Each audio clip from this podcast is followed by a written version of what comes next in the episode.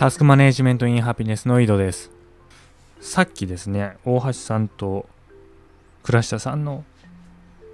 サブスタックを聞いて、倉下さんのタスク管理手法、ドーマっていうのに関しての回でした。で、そこで出てた話が、もっとなんかいい方法があるんじゃないかっていうふうにタスク管理をやる人は思うと、願うという話がされてましたね。でなんでまあそういうことになるかっていうと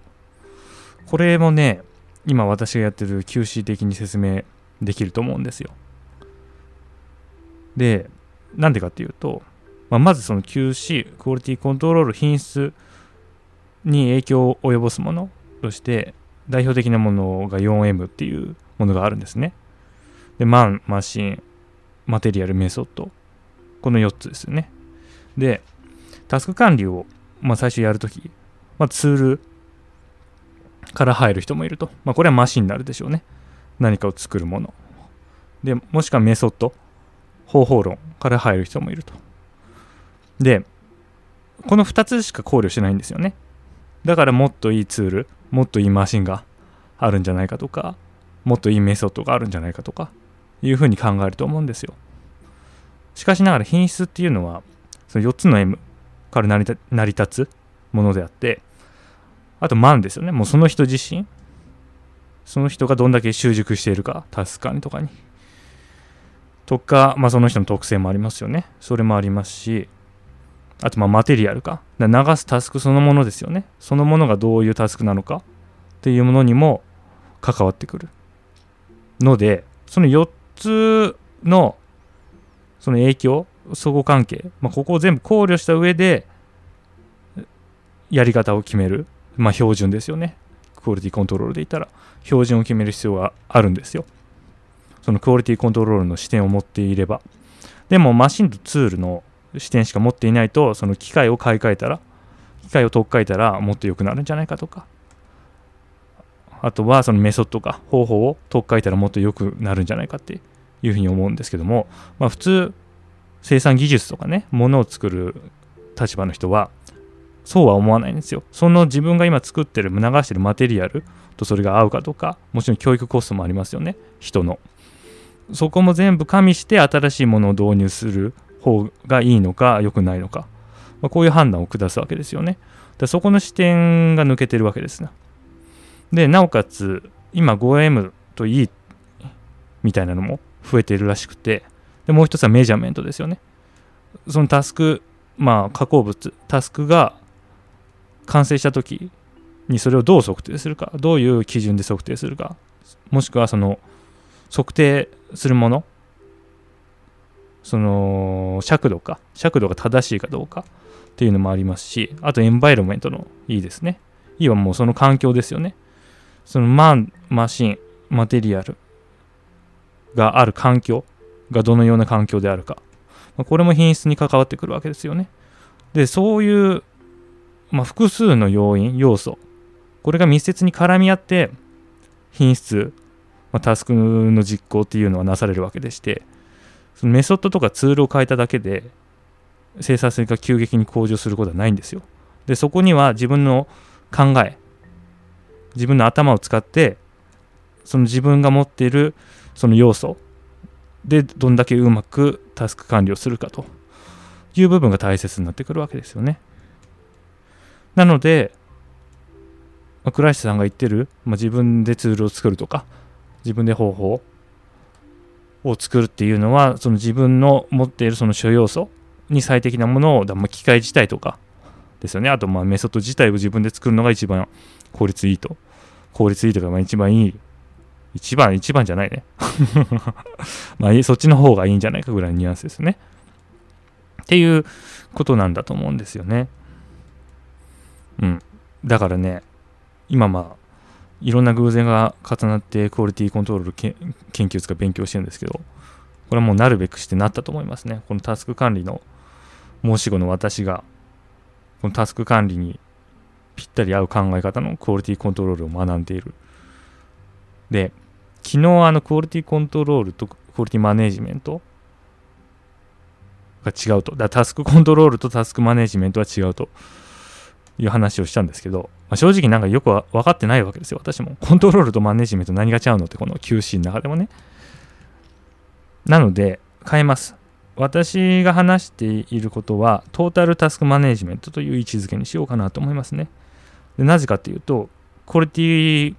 品質管理にもま同じ用語がもうすでにあって、それ TQM っていうんですよね。トータルクオリティマネジメント。で、これの特徴は、まあ、全員参加ですよね。まあ、3つあって、まあ、その2つはまた土曜日のタスクフリークスで話そうと思うんですけど、もしくはそれが終わった後に、まあ、それをそこで発表した元ネタをちょっと話していく感じになると思うんですけど、まあ、今日はそこだけ、今日話すのは1つ。その全階層、全社員参加して品質を高めると。いうのは TQM の考え方ですよね。社長から作業者まで。で製造から総務営業、ここまで。全部のその周知を結集して品質を高めるっていうのが TQM の考え方なんですよね。でそれがまさに私がずっとやってきたことと一緒だなっていうふうに思うんですよ。トータルタスクマネジメント。その、ここはタスク管理。ここまでがタスク管理の領域であってそこから先は知らんというそのセクショナリズムっていうんですかその部門の 垣根がある感じじゃなくてそのタスク管理を追求するために全ての領域で何ていうんですかねまあ努力っていうとよくないですけど全ての領域で領域で、まあ、試行錯誤するっていうスタンスなんです私はずっと。これまさにその TQM と一緒だなって思って。だ私の話はトータルタスクマネジメントだと思ってください。で、その、まあ、一般的に思われてるそうど、どの考え方がタスク管理として一般的にその普及している考え方が、まあ、私も分かんないんですけども、まあ、すごい競技のタスク管理で言ったらその今日やることがちゃんと分かっているというような話になると思うんですよね。でこれはその現場レベルの話だと思うんですよ。実際に物を作ると。で今日これこの生産量でこれ作りましょうというその現場レベルの話もしくは現場レベルの工夫そのライフハックだったりねここのマシンこのツールかこのツールをこう使うとちょっと早いとか、まあ、改善ですよねこれは。で、そこが、まあ、クオリティコントロールなのかな。うん。で、そこから、そこだけじゃなくて、もう全部ですよね、全社。トップからボトムまで。で、右から左まで。すべての、その考え方とか、その意識のレベルとかを結集して品質を作り込む。これがトータルタスクマネジメントだと私は考えてます。現場レベルではなくて、その上の階層も含めて品質を作るという話ですね。